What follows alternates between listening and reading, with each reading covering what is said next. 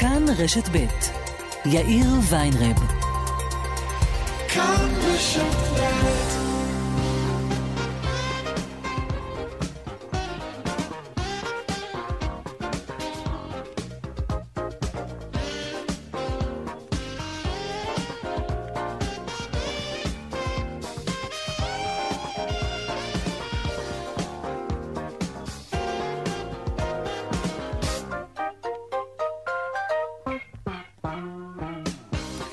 קצת אחרי ארבע ועוד חמש דקות, כאן צבע הכסף ברשת ב', יום שני, שלום רב לכם, המפיקה סמדר טל עובד, טכנאי השידור יאיר ניומן.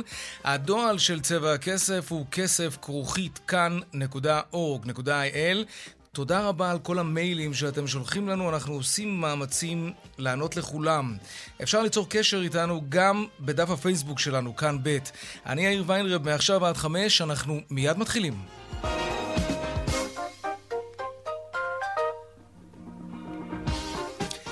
כותרות צבע הכסף ליום שני, עוד לפני הכלכלה, הקבינט המדיני-ביטחוני צפוי להתכנס בעוד זמן קצר כדי לדון במתיחות בדרום. הלילה נורו מהרצועה חמש רקטות. שלום גילי כהן, כתבתנו המדינית.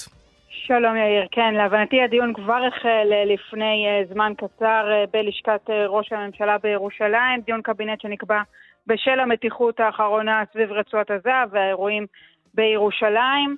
בסופו של דבר אנחנו לא יודעים עדיין מה יעלה. בתום הדיון הזה הוא צפוי להימשך כמה שעות, אבל אין ספק שהמתיחות הזו מטרידה את מקבלי ההחלטות.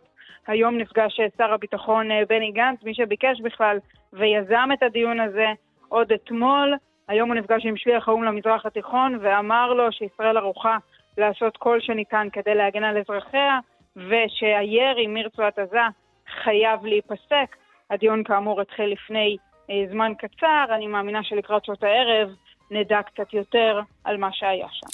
גילי כהן, כתבתנו המדינית, תודה רבה על העדכון תודה. הזה. כלכלה עכשיו, חברת דלק קידוחים מבעלות המאגר, מאגר הגז הטבעי תמר, דיווחה היום כי היא חתמה על מזכר הבנות בלתי מחייב למכירת מלוא חלקה בתמר, שהוא 22% מן המאגר, לחברת מובדאלה פרוטליום, פרוטליום מאבו דאבי, תמורת מיליארד ומאה מיליון דולרים.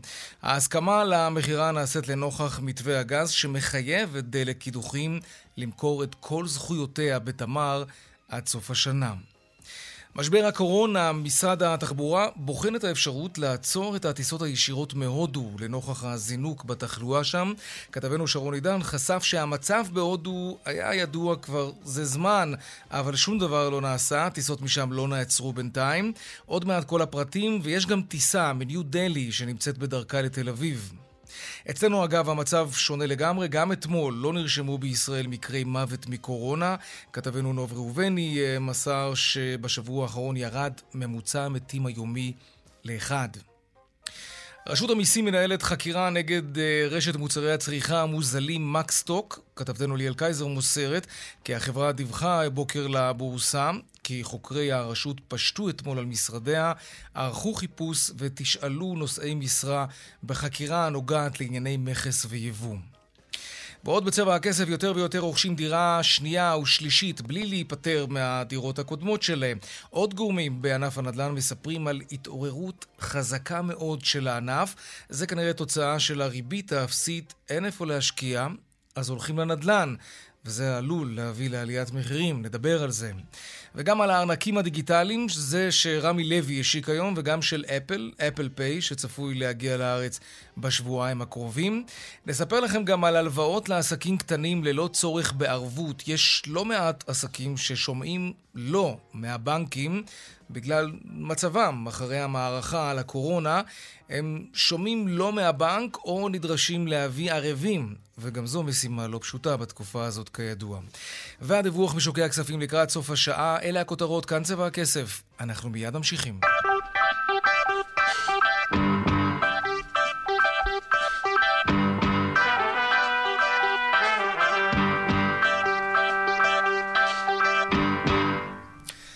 יום שני, ישיבות העשייה בכנסת, זירת ההתגוששות, האגרוף האולטימטיבית, במיוחד בתקופה פוליטית סוערת כזאת, שלא נגמרת. שלום יערה שפירא, כתבתנו בכנסת.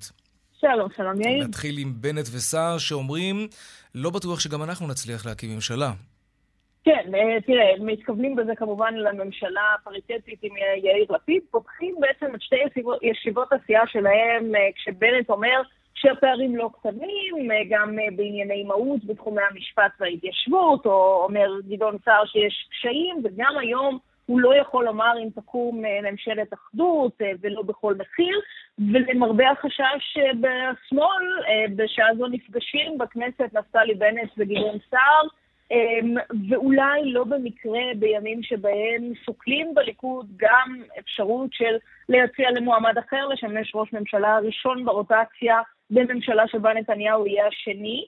אז uh, בפגישה הזאת uh, שמתקיימת עכשיו נוכחים uh, שוב שניהם, יחד עם שלום שלמה, היועץ של נפתלי בנט, שנמצא כרגע תחת לחצים משני הצדדים.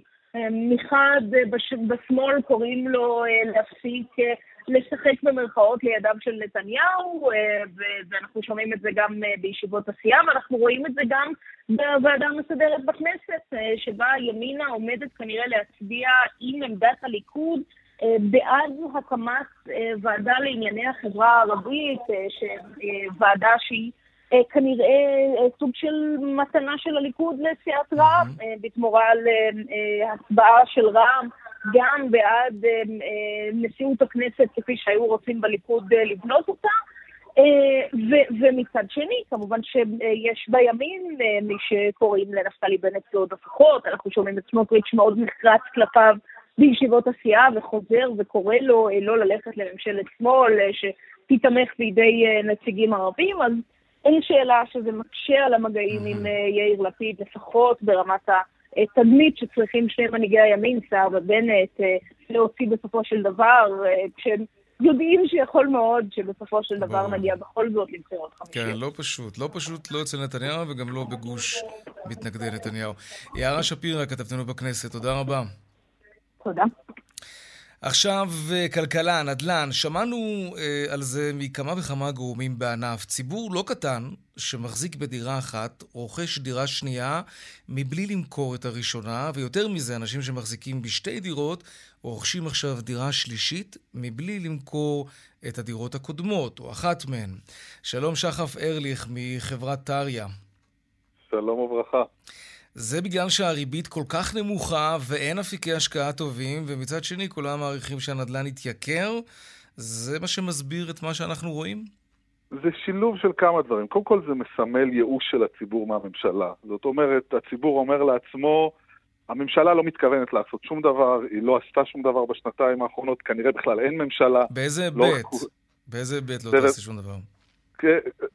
בדיוק, לא, הממשלה לא תעשה שום דבר, ולכן כנראה שוק הדיור הולך להשתולל, ואז mm. אנחנו רואים נהירה של משקיעים, זה לא רק משקיעים, זה בעצם אנחנו רואים רוכשי דירות יד ראשונה, דירה ראשונה, שבכלל לא מתכוונים לגור בה, זוגות צעירים שקונים דירה רחוק מאוד מאיפה שהם מתכוונים לגור, mm-hmm. והם הופכים להיות למשקיעים מאוד משקיעים. לא מנוסים בשוק הנדל"ן, כן. ואנחנו רואים את זה לאורך כל השוק בעצם. חזרנו לספורט הלאומי של השקעה בנדל"ן, השקעה בדירות. וזה מטבע הדברים מגביר את הביקושים, כשאנחנו יודעים שההיצע רק הולך וקטן. אנחנו מדברים על זה כמעט על בסיס יומי בצבע הכסף. ושילוב של שני הדברים האלה מוביל אותנו למסקנה העצובה והמתבקשת. זה, זה ידחוף את המחירים כלפי מעלה. כן, נכון, נכון לעכשיו אין, אין, אין, אין שום מציאות אחרת. זאת אומרת, יש לנו היצע נתון, אה, ויש לנו ביקוש אה, הולך ועולה, ויש איזשהו אה, ייאוש של הציבור מפעולות של הממשלה, ולכן הולכים לקנות דירות. בוא, בוא נדבר רגע לגופו של עניין. מה בכל זאת אנשים שמחליטים לשים את הכסף שיש להם, או לקחת כמה משכנתאות, כי זה ממש נוח עכשיו כשהריבית אפסית, ולקנות דירות, ממה צריך להיזהר כש... כשעושים כזה מהלך שעל פניו הוא נשמע מהלך כלכלי לא רע, כי הריביות נמוכות, ועכשיו בכלל גם אפשר לקחת את רוב המשכנתה בריבית פריים, אז על פניו זה, זה נראה כמו דבר נכון לעשות אותו, אבל, אבל בכל זאת, מהן הנורות האדומות? מהן הכוכביות כשעושים מהלך כזה? א', צריך להבין איפה קונים דירה. זאת אומרת, אנחנו רואים הרבה אנשים שמשקיעים בדירה, שוב, דירה ראשונה, מין משקיעים כאלה שהם זוג צעיר שקונה דירה וסוחר במקום אחר. אז השאלה קודם כל, איפה קנית דירה? האם לא קנית דירה במקום שיש עודף של משקיעים ויהיה עודף של אה, אה, דירות, דירות לשכירות. אז זה הדבר הראשון לא קונים דירה איפה, רק איפה שאתה יכול, ו, ובזה זה נגמר, אלא צריך לראות ש, שיש, שיש שוק. שוק, בדיוק. שיש, שיש שוק באותו מקום. שוק הנדל"ן הוא לא שוק, אין שוק הנדל"ן, השוק הנדל"ן הוא שוק מאוד מקומי. זאת אומרת, זה שוק הנדל"ן בעפולה, ושוק הנדל"ן בחדרה, ושוק הנדל"ן בתל אביב. Mm-hmm. כל אחד מהם אה, אה, נראה אחרת לחלוטין, אז זה, זה הדבר הראשון. והדבר השני שצריך תמיד, כשלוקחים משכנתה, בסופו של דבר, היא לשאול את עצמך מה יקרה אם הריבית תשתנה. לאורך זמן. אז כנראה היא לא תשתנה בקרוב, ובטח לא בצורה דרמטית, אין שום סיבה שזה יקרה, אבל משכנתה זה הלוואה מאוד ארוכה, ודברים יכולים לקרות במהלך החיים. צריך לראות שאנחנו לא חנוקים עד הקצה, ופתאום חודש בלי שכירות, ואנחנו נתמוטט, וכל העסק לא יעבוד. כי אנחנו ממונפים מדי.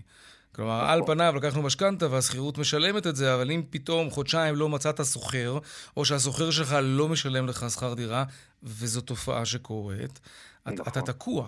אתה צריך להחזיר נכון, לבנק תוכנית, את התשלומים. כן. נכון, תוכנית העבודה הסבירה היא שאתה תקבל אה, שכירות עבור 11 חודשים בשנה, ולא mm. עבור 12 כן, חודשים בשנה. כן, זה מה שצריך לקחת בחשבון. זה, זה מה שצריך לקחת בחשבון. תגיד, נכון. עד כמה צריך לקחת אה, עוד משהו בחשבון? אה, שתקום פה פתאום ממשלה, למרות שזה נראה תסריט לא כל כך הגיוני לנוכח מה שקורה כאן, אבל בכל זאת, תקום ממשלה שתיקח את עניין מחירי הדיור ברצינות ותביא לירידה במחירים. אמ, ואז בעצם אנשים קנו נכס שהוא עכשיו פתאום שווה פחות ממה שהם שילמו עליו לפני שנה-שנתיים. זה תסריט בדיוני מדי, או שצריך גם על זה לחשוב? הקמת ממשלה שתדאג למחירי הדיור זה כנראה תסריט בדיוני, אבל בוא, בוא נשים את זה בצד, להניח שמחירי הדיור יעלו בלי סוף ואף פעם לא יעצרו, זה גם לא הנחה סבירה. זאת אומרת, בסופו של דבר, אנשים שוכחים, כי זה היה לפני המון המון זמן, כן. אבל בין שנת 97 ל-2007 מחירי הדיור ירדו במדינת ישראל במשך עשור שלם.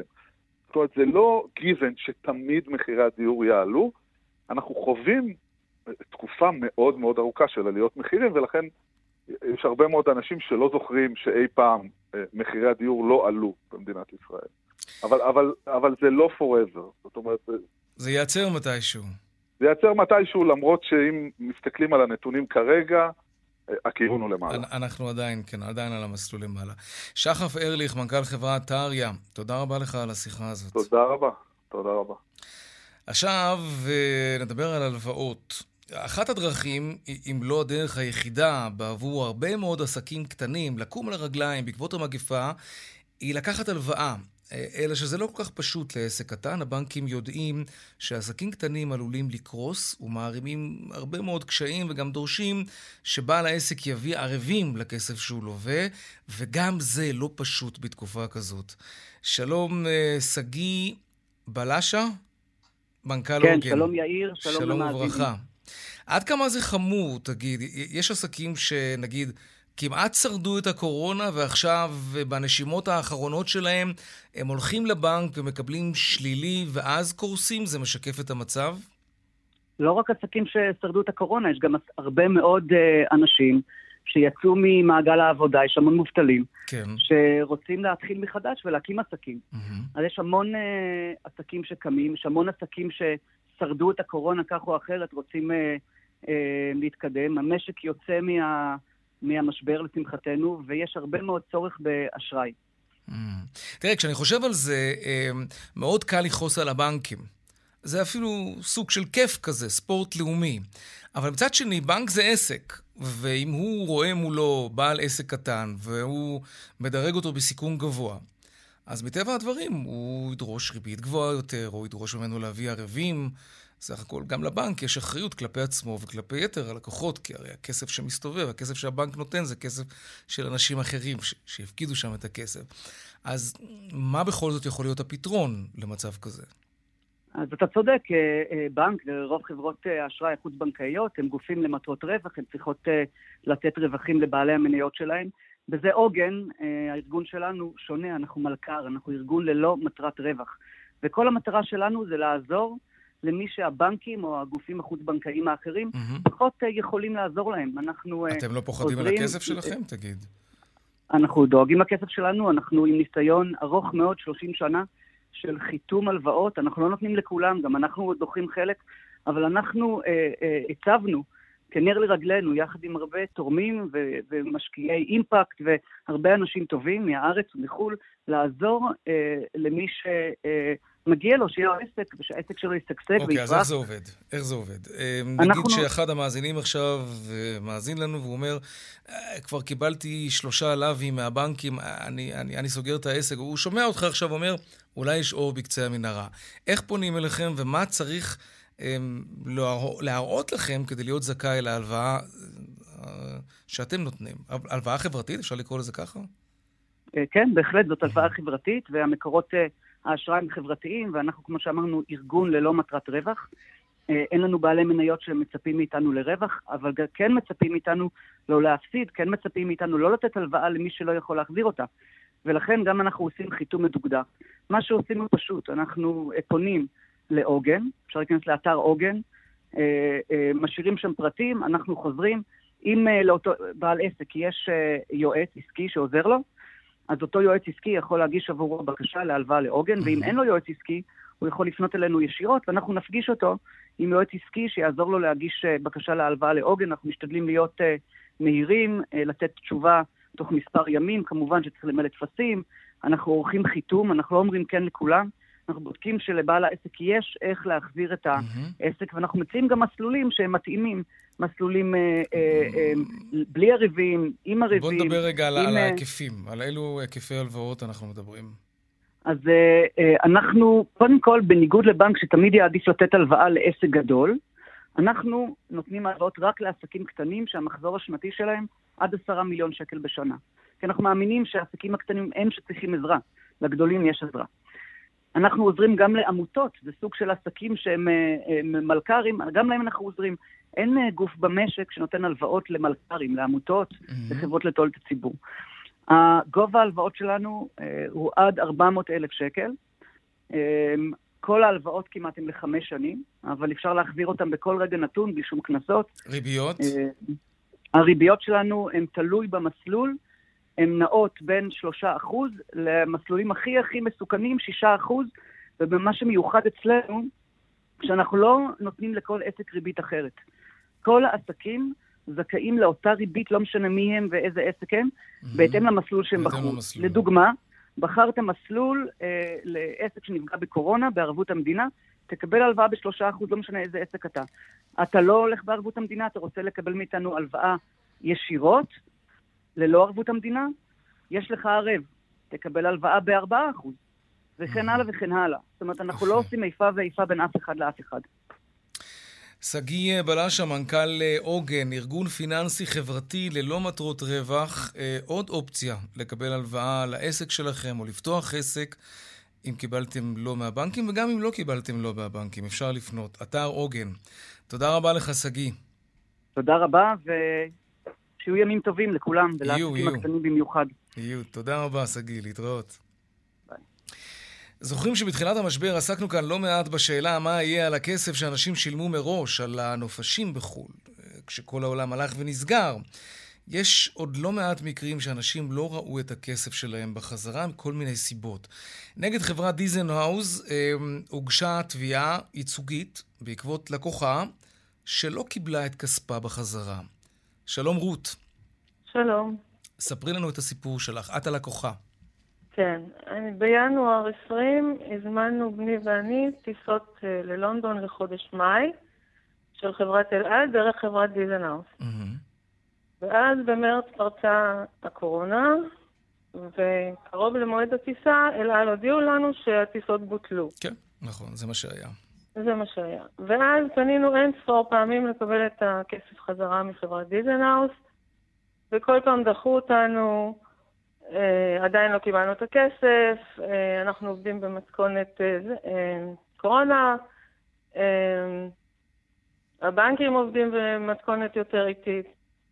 קיצור, כל פעם אה, הייתה להם סיבה ודחו אותנו. כלומר, מחודש מרס, שנה שעברה, עד עכשיו... ממאי. הטיסות היו במאי. אה, אוקיי. אז זאת אומרת כבר שנה כן. שאתם לא רואים את הכסף. אני רואה כאן נכון. דוגמה למייל, קיבלנו אישור על כך שאתם זכאים לקבלת החזר. כן, כלומר, כן. החברה לא התכחשה לכך שאת צריכה נכון, לקבל את הכסף חזרה. נכון, כי אנחנו פנינו לאל על וקיבלנו אישור, ואז דיזנהאוס הודו שהם קיבלו את הכסף. ופנייתכם הועברה להמשך טיפול למחלקת קשרי הלקוחות. ומאז... ומאז, כלום. דממה כלום. מוחלטת. אגב, אוקיי. על איזה היקף אנחנו מדברים? כמה כסף הייתם אמורים לקבל בחזרה? הטיסות עלו לנו, אה, לי ולבן שלי, 890 אה, דולר. 890 דולר.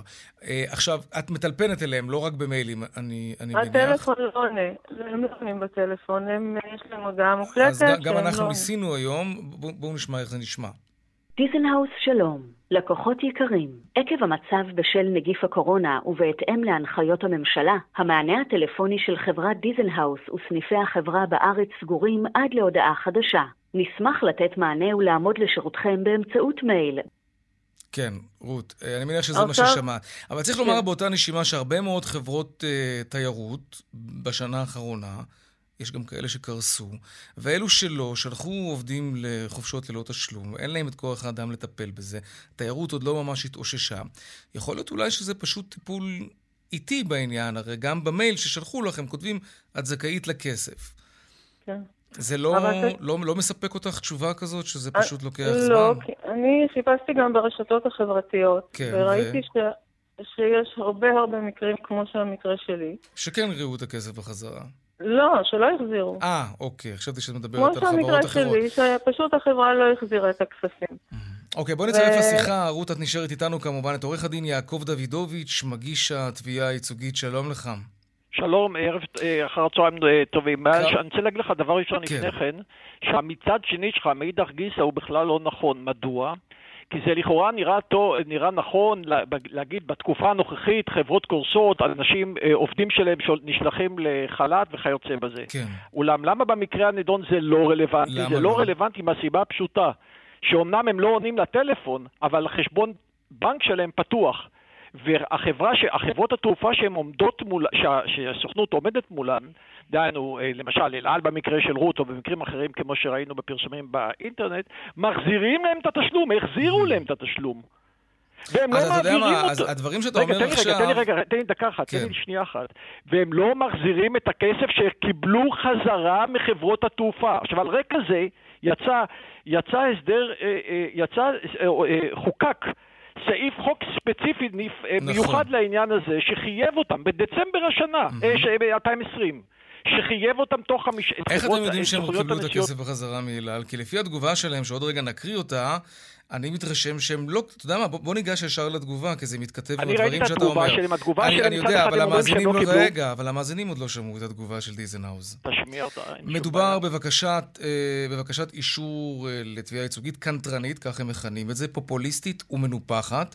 דיזנהאוז פעלה ותמשיך לפעול לטובת לקוחותיה בהתאם להוראות הדין. כידוע, משבר הקורונה פגע קשות בתעשיית התיירות ובדיזנהאוז גם, אולם על אף האמור, דיזנהאוז כבר כבר הבהירה כי כל הכספים יושבו ללקוחות הזכאים לכך.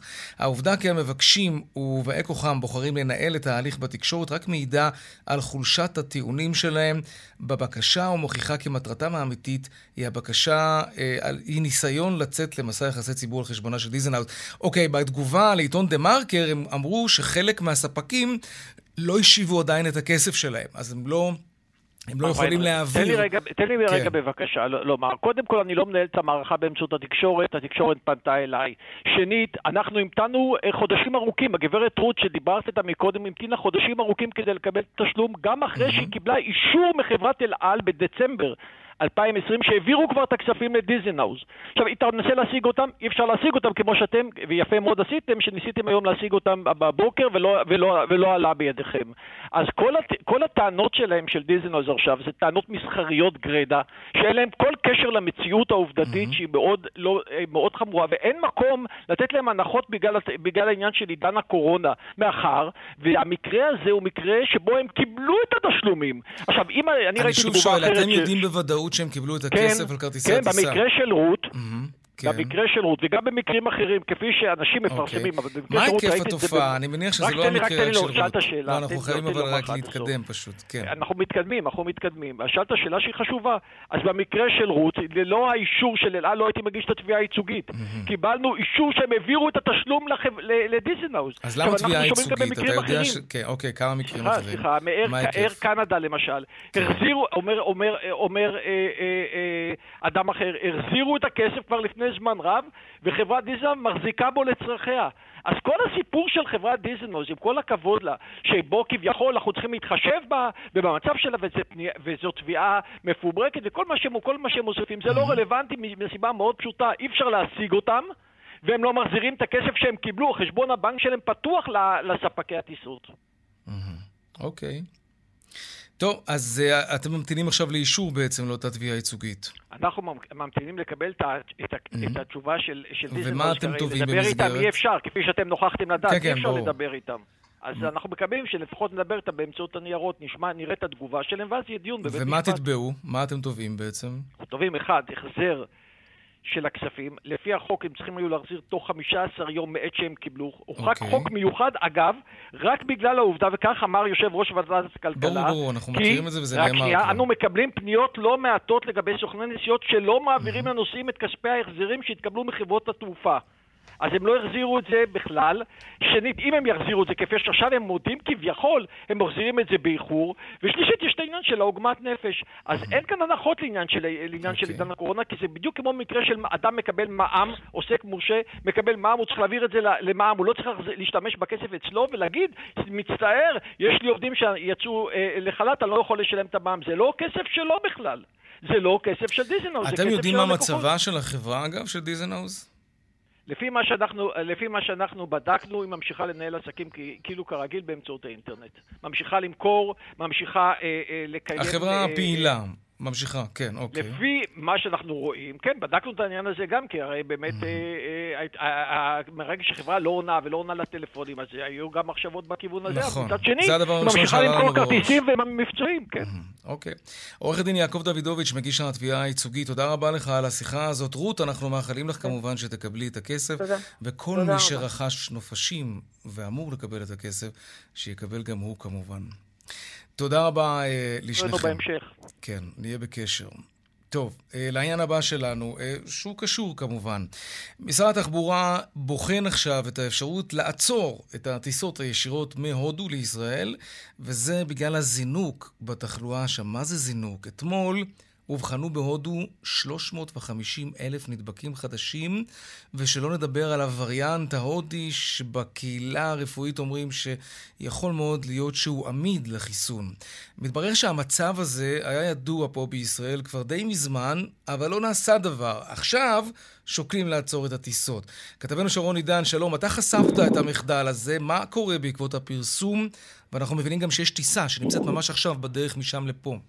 נכון, בוא נתחיל באמת uh, מהסוף, אני נמצא כרגע בנמל התעופה בן גוריון, ממש מול לוח הטיסות, כן. שבע ותשע דקות, זאת השעה שהמטוס של אייר אינדיה מניו דלהי ינחת uh, בנמל התעופה בן גוריון, דרימליינר די מלא למקרה שתהית. תשמע, מדובר פה על סוג של מחדל. בסופו של דבר, אני מזכיר לך שמשרד הבריאות לפני שבוע הוציא סוג של הנחיה מאוד ברורה, הם קראו לזה אזהרת מסע בריאותית, גם לישראלים, אה, שאסור בעצם להיכנס ולצאת מארבע מדינות, אחת מהן היא כמובן הודו, והנה מתברר שלא רק שאפשר להגיע להודו, ועוד אמרנו זה מסובך אולי עם כל מיני טיסות קונקשן, עם טיסות המשך כאלה ואחרות, דרך טורקיה, יש טיסות ישירות. מניו דלהי לתל אביב, שלוש פעמים בשבוע של חברת אייר אינדיה, כמובן לשני הכיוונים. Uh, הדבר הזה בעצם, uh, אם תרצה, מתפוצץ כשאתמול מגיע לבית החולים איכילוב בשעות הערב, יאיר, בחור uh, בן 26 ממוצא הודי, אמור היה לטפל כאן בקשישים בישראל, ומתברר, הוא מרגיש מאוד לא טוב, כשהוא הגיע מהודו ממש לפני כמה ימים בטיסה ישירה כזאת, הוא כבר הרגיש לא טוב עוד לפני שהוא הגיע לישראל, mm. הצליח לעלות לטיסה, עבר פה בדיקה שאיכשהו כנראה יצא... מתי זה היה? מתי הוא הגיע? אנחנו לא יודעים את היום המדויק, אנחנו יודעים שזה היה בימים האחרונים בימים ממש. בימים האחרונים. ממש ארבעה-חמישה ימים. אנחנו יודעים הוא היה מחוסן, יש איזושהי בקרה. הוא לא היה מחוסן, לא הוא לא היה מחוסן, הוא לא היה מחוסן אה, חד משמעית, ולא רק שהוא לא היה מחוסן, הוא הגיע עם עוד כמה חבר'ה שלו, אה, שגם הם כרגע בבדיקות מחקרים והם לא מחוסנים. איך זה יכול להיות? אני לא יודע להגיד לך, אתה יודע, ראיתי הרבה דברים גם בנמל התעופה בן גוריון ובכלל, תשמע, אה, בוא נאמר כך, איך הוא עלה לטיסה לישראל, שגם שם צריך להציג בדיקת קורונה שלילית, אני לא יודע. ייתכן מאוד שהבדיקות שם פחות מהימנות, ייתכן שהבדיקה אולי מזויפת, אני לא יודע, אני לא, לא רוצה לקבוע. עובדתית הוא היה אמור להיבדק כאן, אני מזכיר לך, אין לנו כרגע את אותו צמיד אלקטרוני, אין לנו כמעט מלוניות בשום מקרה, כלומר, אנשים שמגיעים לכאן בעצם הולכים לסוג של בידוד ביתי, סומכים עליהם, אבל אנחנו רואים, יאיר, את התמונות המאוד כן. קשות שמגיעות מהודו, ואנחנו לא רוצים כמובן שהווריאנט יגיע לכאן. כל השנה האחרונה, נמל התעופה בן גוריון למעשה, ביותר מדי מקרים היה סוג של שער כניסה לקורונה, ייתכן שגם עכשיו מגיבים פה באיחור. נזכיר שמשרד התחבורה היום בשעות הצהריים, לאור הפרסום שלנו בכאן חדשות, הודיע שהוא בעצם ישקול את המשך הטיסות מהודו, הטיסה הזאת כבר יצאה, יהיה מעניין לראות מה קורה עם שאר הטיסות שצפויות להיות בהמשך השבוע, וגם נזכיר, ישראלים, יאיר, שחוזרים מהודו, ויש כאלה, אנשי עסקים, מטיילים, יש כאלה שמגיעים לכאן, לא נשלחים לבידוד במלונית או עם אותו אה, אזיקון אלקטרוני, אלא פשוט הולכים הביתה וסומכים עליהם. כמו שאתה יכול להבין, הדבר הזה יכול להיגמר חלילה בקטסטרופה גדולה, וכדאי כמובן שיתעוררו כאן. שלא נדע. שרון עידן, כתבנו, תודה רבה לך. תודה, יאיר. הסיפור הזה. דיווחי תנועה עכשיו. באיילון לכיוון צפון עמוס מחולון וקיבוץ גלויות עד גלילות ולכיוון דרום ממחלף רוקח עד לגוארדיה. בדרך שש צפון העמוס ממחלף קסם עד מחלף אייל וממחלף בקה עד מחלף אליקים בגלל תאונת דרכים, סעו בזהירות. בדרך החוף צפון העמוס משפעים עד פולג וממחלף נתניה עד מכמורת עדכוני תנועה נוספים. בכאן מוקד התנועה כוכבי 9550 ובאתר שלנו אתר התאגיד אתר כאן הפסקת פרסומות קצרה ומיד אנחנו חוזרים עם עוד צבע הכסף. יפעת גליק כבר באולפן תספר לנו על המוסף החדש שלה, המסייעת, והיא תדבר על המזרקים נגד אלרגיות במסעדות. מתברר שכבר הייתה הצעת חוק כזאת לפני הרבה שנים. מה קרה להצעת החוק הזאת? עוד מעט, מיד חוזרים. 39 דקות אחרי השעה 4 אנחנו רוצים לשוב ולעסוק בסכנת האלרגיות למזון, זאת בעקבות מותה של אושר דרעי, אה, שנחשפה למזון חלבי. שלום יפעת גליק, כתבת התחקירים של כאן חדשות, שלום. שלום יאיר.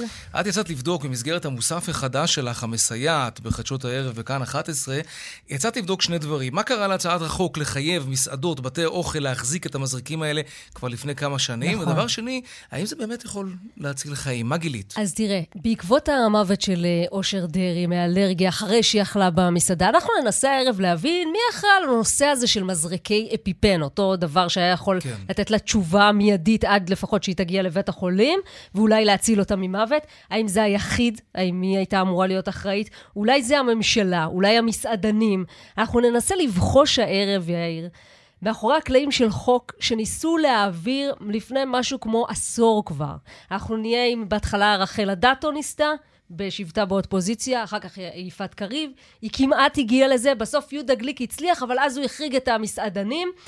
יפעת קריב מגלה לנו הערב איך זה עובד באמת, איך נהיה פה העניין הזה של אה, מה, לפי מה הם מגלים אם יש חוק או אין חוק, איך זה עובד באמת, ומה היא חושבת על הפוליטיקה הזאת, איזה מין פוליטיקה זו, כזאת היא אומרת לנו זאת פוליטיקה קטנה של אנשים שכל מה שהם רצו זה לא להעביר את, ה, את ההצעה או לא להעביר אותה לדיון אפילו, mm-hmm. בגלל מלחמה בין יש עתיד לליכוד. היא אומרת, אה, היא מגלה לנו הערב את הדברים. בוא פול, נשמע. פוליטיקה, פוליטיקה היא זו קטנה. שאחראית לכך שאין היום חוק שמחייב בתי אוכל להחזיק באפיפנים האלה. ממש... אה, ממש מותק בול באמצע, גרסת המציאות. בוא, בוא נשמע את הקטע נשמע, הזה. כן, אני חייב להגיד ששמעתי אותו קודם, והוא מטלטל. נשמע, עכשיו המאזינים ישמעו. עד כמה הפוליטיקה משחקת תפקיד בעניינים כאלה, אפילו שהם מצילים חיים? אז תראי... בעניינים לא פוליטיים בעליל. מזעזע עד כמה הפוליטיקה משחקת תפקיד. כי אנשי המקצוע אישרו את הכל. הפוליטיקאים בלמו אותי. הפוליטיקה הקטנה בלמה את החוק הזה. שיושב ראש ועדת הרווחה דאז, חיים כץ, שהוא גם היום יושב ראש ועדת הרווחה, אמר לי, לא מעלים יותר חוקים של יש עתיד. מה? לוועדת הרווחה. אמרתי לו, חיים, תקשיב רגע אחד, אני, אני חייבת שתעלה את החוק הזה, יש לי הסכמות של כולם, בוא נביא אותו. אמר לי, חוקים של יש עתיד לא יעלו יותר בוועדת הרווחה. את יודעת, חשבתי לוביסטים, עניינים, וזה, לא, זה ממש פוליטיקה. איזה לוביסטים, יאיר, אני אומרת לך. מהסוג הקטן ביותר. זה הכל על השולחן. אין פה מתחת לשולחן, אין פה אנשים... לא ש... מעלים הצעות חוק של יש עתיד. אתה יודע, פעם לא היה משנה צריך... מה הם רוצים. פעם היה צריך ממש, אתה יודע, באמת את הלוביסטים, את ההתערבויות, וזה כן. פה, אתה יודע, זה, שמור לי ושמור... ברמה הכי, והם הכי שמים את זה על השולחן אצלנו היום בכתבה, במסגרת המוסף שלנו המסייעת שישודר בחדשות הערב, ובכלל אנחנו ננסה לעסוק במוסף הזה בכל מיני בעיות אה, קטנות או, או, או, קטנות או גדולות שנותרו ככה, אה, נדחקו הצידה בימי קורונה, אנחנו ננסה לתת להן אה, אור, ביטוי, זרקור, באור, כן, זרקור, על העניין הזה. אולי גם תשובות. אולי, גליק, מי יודע? כן, מגישת המוסף המסייעת בחדשות הערב, כאן 11. תודה רבה. תודה, יאיר. להתראות. טוב, עכשיו נדבר על ארנקים דיגיטליים. רמי לוי השיק היום ארנק דיגיטלי משלו. שלום, דנה ירקצי, כתבת התחום הכלכלי שלנו. שלום, יאיר. על מה מדובר? טוב, אז רמי לוי משיק היום את הארנק הדיגיטלי הראשון בעולם הקמעונאות. בשלב הראשון, אזור התשלומים בארנק הדיגיטלי מאפשר לרכוש, אה, לרכוש בסניפים של אה, רמי לוי, ברמי לוי אונליין, ושימוש בתווי קנייה. בהמשך יהיה אפשר לרכוש בכל קבוצת רמי לוי, כמו ברשת גוד פארם, קופיקס, רמי לוי מובייל, ואפילו בחברת התעופה ישראייר, שהוא רכש אותה אה, לא מזמן. בהמשך השנה גם לרכוש, אה, ב, ב, לרכוש בבתי עסק וברשתות אחרות שאינן קשורות לקבוצה, זה היעד שלו, הוא רוצה להתחבר, ולה, להתחבר ולהגיע לשיתופי פעולה עם רשתות נוספות. Mm-hmm. אופן התשלום, להגיע לקופה, להכניס את פרטי כרטיסי האשראי לאפליקציה, להגיע לקופה, לבקש לשלם באמצעות הארנק הדיגיטלי בטלפון, הקופאית מכניסה את מספר הטלפון שלך למשל, אתה תקבל הודעת אס.אם.אס, תתבקש לאשר את העסקה. כל פעם? זה מה שנצטרך לעשות? כן, ולא, זה פשוט אתה מבקש לאשר את פרטי העסקה, לה, להכניס קוד סודי כדי שמישהו, mm-hmm. לא, שלא כל אחד okay. אוקיי. יוכל להכניס את הטלפון uh, של מי שהוא רוצה, וככה העסקה uh, מאושרת, ו... זהו, היא מתבצעת. Mm-hmm. בהמשך, הם מאמינים שיהיה ניתן לחבר את הארנק אה, לחשבון בנק או ל-EMV ולעשות, אה, לבצע את האישור ב-tap to pay באופן אה, הזה, אבל היעד האמיתי של רמי לוי הוא למעשה להפוך את הארנק הדיגיטלי הזה לבנק דיגיטלי, שאתה תעביר את המשכורת שלך אה, לארנק הדיגיטלי הזה, ת, תקבל הלוואה, תקבל מסגרת אשראי מרמי לוי, 아, אה, בדיוק. הוא כאילו, רוצה להיות בנקאי. הוא רוצה להיות בנקאי. והוא מחכה עכשיו לאישור הרגולטור, והוא מבטיח mm-hmm. שהוא יעניק את ההלוואות הנמוכות ביותר בשוק. אני, אני צחקתי איתו, שאלתי אותו, מה זאת אומרת, אנחנו נקבל הלוואה בריבית של שקל 90? אז הוא צחק והבטיח, בוא נשמע את מה שהוא אמר. הרגולציה תאפשר לנו, זה בנק דיגיטלי פשוט וקל וזול בסופו. זה הכי יעיל והכי, בוא נגיד, אה, קרוב ללקוח. תמיד אנחנו יודעים לייצר תחרות ולהוביל דרך, וגם פה אנחנו נהיה. טוב, אה, יש גם אפל פיי תוך שבועיים, וגם יש גוגל פיי וסמסונג פיי שייכנסו לכאן נכון. מתישהו. אה, תהיה לו תחרות. נכון, יהיה לו תחרות גדולה, אבל יש לו קהל שמאמין בו, במיוחד אה, בעובדה כן. שהוא מציע את השירותים הכי זולים, כמו גם את ההלוואות שהוא מתכנן לתת. רק חשוב לציין את השירות הזה של tap to pay. אי אפשר יהיה לעשות במכשירים שהם uh, של uh, לא אנדרואיד. זאת אומרת... רק uh, אנדרואיד. רק אנדרואיד, כן. Mm, אוקיי. דנה ארקצי, כתבת התחום הכלכלי שלנו, תודה רבה. תודה רבה. אנחנו עוד נמשיך לעסוק בזה עוד מעט, נדבר על האפל פיי, שצפוי להיות כאן תוך שבועיים ימים, משהו כזה. אבל לפני זה דיווחי תנועה ופרסומות. דרך ארבע צפונה עמוסה לסירוגין ממחלף דרור עד צומת חפר, בדרך אשדוד-אשקלון יש עומס ממחלף אשדוד עד אה, צומת גן יבנה. בגאה צפונה עמוס ממחלף השבעה עד גבעת שמואל ודרומה ממורשה עד מסובים. עדכוני תנועה נוספים בכאן מוקד התנועה, כוכבי 9550 ובאתר שלנו, אתר התאגיד אתר כאן. הפסקת פרסומות קצרה ומיד אנחנו חוזרים לדבר על האפל פיי. ארבע ועוד ארבעים ותשע דקות, אנחנו ממשיכים עם עניין הארנקים הדיג... הדיגיטליים. בשבועיים הקרובים חברת אפל תשיק את שירות התשלומים שלה בישראל, אפל פיי. מה זה אומר בדיוק? האם כניסתם של הארנקים הדיגיטליים מייתרים את כרטיסי האשראי למשל? האם השירות הזה של אפל ושל ארנקים אחרים כרוכים בתשלום. שלום איתמר מורד, שותף בחברת לקסידל, המתמחה ברגולציה פיננסית, שלום לך. היי, hey, שלום, אחר צהריים טובים. גם לך. איך זה יעבוד? אה, אוקיי, אז אני, אני, אני גר בשנים האחרונות בהולנד, באמסטרדם. כן. אני לא חושב שבשלוש שנים האחרונות אני הוצאתי, כרטיס אשראי. ארנק, כן, כרטיס אשראי מהארנק, כן. אני פשוט מסתובב עם, ה, עם הטלפון הסלולרי שלי, בכל, בכל חנות ובכל מקום אפילו במקומות, אתה יודע, בכאלה דוכנים שאתה קונה דברים באופן אוטומטי, mm-hmm. בכל מקום אתה פשוט מצמיד את, ה, את הסלולרי שלך ואתה, ואתה קונה. גם מכונות שתייה. נגיד? גם מכונות שתייה, כן. גם תשלום, ל, תשלום חנייה, כל דבר כזה. Mm-hmm. אמ, וזה קורה כשאתה יכול בעצם לקחת את הארנק, את, ה, את הכרטיס שלך, שהיום הוא על, אה, על פלסטיק, mm-hmm. ואתה פשוט מקנה לו איזושהי אה, נוכחות וירטואלית על, ה, על המכשיר שלך. זה, זה מדהים. אתה, אבל, כן, אבל, מדהים. אבל למה אני צריך את אפל פיי אם יש לי כרטיס אשראי שיש לו אפליקציה, ואני כבר היום יכול לשלם בנייד, או אוטוטו אני אוכל? מה אפל פיי ייתן לי שאין לי ביישומון של חברת האשראי שלי? אוקיי, זו שאלה טובה. אז אה, קודם כל, אפל פיי אה, מכירים אותך כלקוח מאוד מאוד טוב, הם יודעים מה עובד אצלך טוב ומה לא. דבר שני, הם שמים את, ה, את הארנק שלהם כברירת מחדל על, ה, על הטלפון שלך. אז כשאני משתמש באפל נניח, אז כשאני מקרב את הטלפון שלי למכשיר כזה שקורא את כן. השבב, את NFC, mm-hmm. הוא אוטומטית אה, פותח את הארנק הדיגיטלי של אפל. אז mm-hmm. כלומר, אם אני, אם אני צריך אה, לפתוח ארנק של... כן, בדיוק, זה נוח. זה אוקיי. נוח, כן, עד כדי כאב. אבל ו... לגופו של עניין זה לא ממש טעות, אה, טעות, אני אומר, לא ממש אה, שונה, כלומר, זה אולי נוח יותר, אבל זה, זה משהו שאני יכול להשתמש בו גם באפליקציה של כרטיס אשראי, זה אותו דבר. כן, אף אחד לא, אף אחד לא עוצר, אה, עוצר את זה מבחינתך, אבל mm-hmm. אתה יודע, הנוחות הזאת היא, היא משחקת תפקיד בחיי היום-יום. אני כאילו, עד לרמה של, אתה יודע, זה יכול, זה יכול להישמע מצחיק, כאילו, מה, מה ההבדל? כולה כרטיס פלסטיק לעומת הטלפון שלך. נכון. אבל, אבל זה עובדה, זה עובדה בפועל שפשוט זה הרבה הרבה יותר נוח, אני כבר שוכח מהכרטיס פלסטיק, אני לא משתמש בו. ו... מה קורה אם הטלפון. נגנב, כן. תגיד? אה, איך אני מתנהל, כמו במקרה של גניבה או אובדן של ארנק, של כרטיס? בדיוק, כמו במקרה של אובדן, של גניבה של, של כרטיס. אה, וגם אל תשכח שכדי לפתוח בעצם את הארנק, אתה צריך בדרך כלל זיהוי פנים, או כאילו איזשהו מספר, איזשהו כן, קוד. נכון. אז, אה, אז זה יחסית מאובטח, ויש גם מדינות, אני חושב שאנגליה מגבילה את, ה, את הטרנזקציה שאפשר לעשות בדרך הטלפון.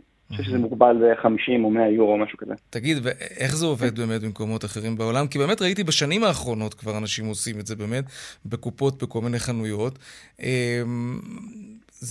אנשים זורמים עם הדבר הזה, או ש... מה אחוז העסקאות שנעשה באופן כזה של אפל פיי, גוגל פיי, סמסונג פיי? כן, אז אתה יודע, זה משתנה בהתאם לגיאוגרפיה, אבל מה, ש... מה שבטוח זה שהעולם, העולם כבר שם. אתה שומע אותי עדיין? כן, כן, כן. העולם הוא כבר שם, נניח ב-2020, אה, מעל 25% מהעסקאות נעשו דרך e-wallets. זה אומר או אפל פיי, או גוגל פיי, או סמסונג פיי, או ביט, או כל דבר אחר. כמה אחוזים אמרת? כן, 25 אחוז. כלומר, כן, כל עסקה רביעית בעולם נעשתה... טוב, זו חתיכת הטמעה.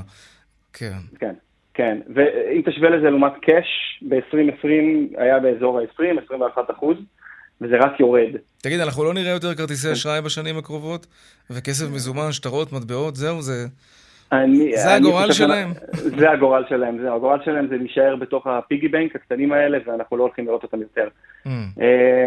כן, זה פשוט הרבה יותר נוח, זה הרבה יותר קל, זה... גם יותר נכון. כן. זה גם יותר נכון מבחינת אה, העלמות מיסים, הלבנת נכון. כספים, הרבה יותר קל.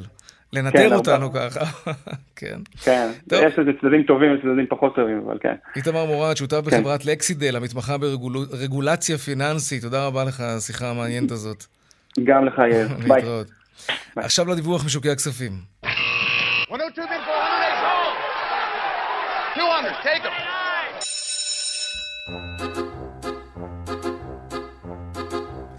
שלום רואה החשבון אמיר אייל, יושב ראש אינפיניטי.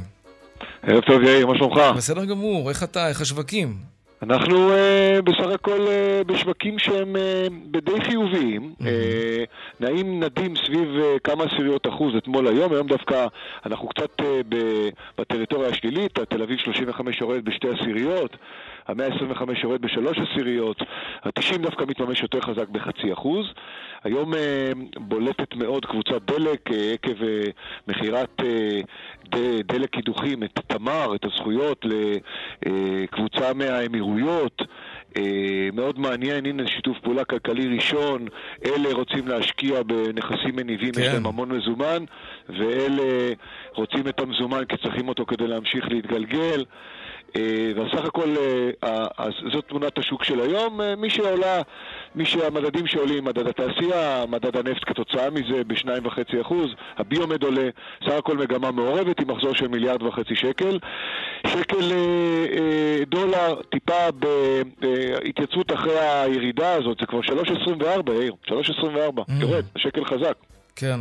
הולך ומתחזק. אז אנחנו רואים את הכלכלה הישראלית משדרת את העוצמה הזאת על רקע כל מה שקורה בעולם. שיא בנדבקים של קורונה אתמול בעולם. מצב לא טוב, אנחנו פה נמצאים איזה בועה שככה... אז לא להתבלבל, הקורונה עוד לא עברה. ממש לא כן. עברה, וזה חשוב להשקעות, שאתה מסתכל איזה סקטורים ואיזה חברות אה, כדאי להשקיע בהם, אז פה הכלכלה חוזרת לאט לאט כי היא, היא פתוחה בעצם. Mm-hmm. אפילו הכדורגל בעוד שבועיים אה, נקווה כולנו שפתאום יהיה מגרש מלא במשחק העונה.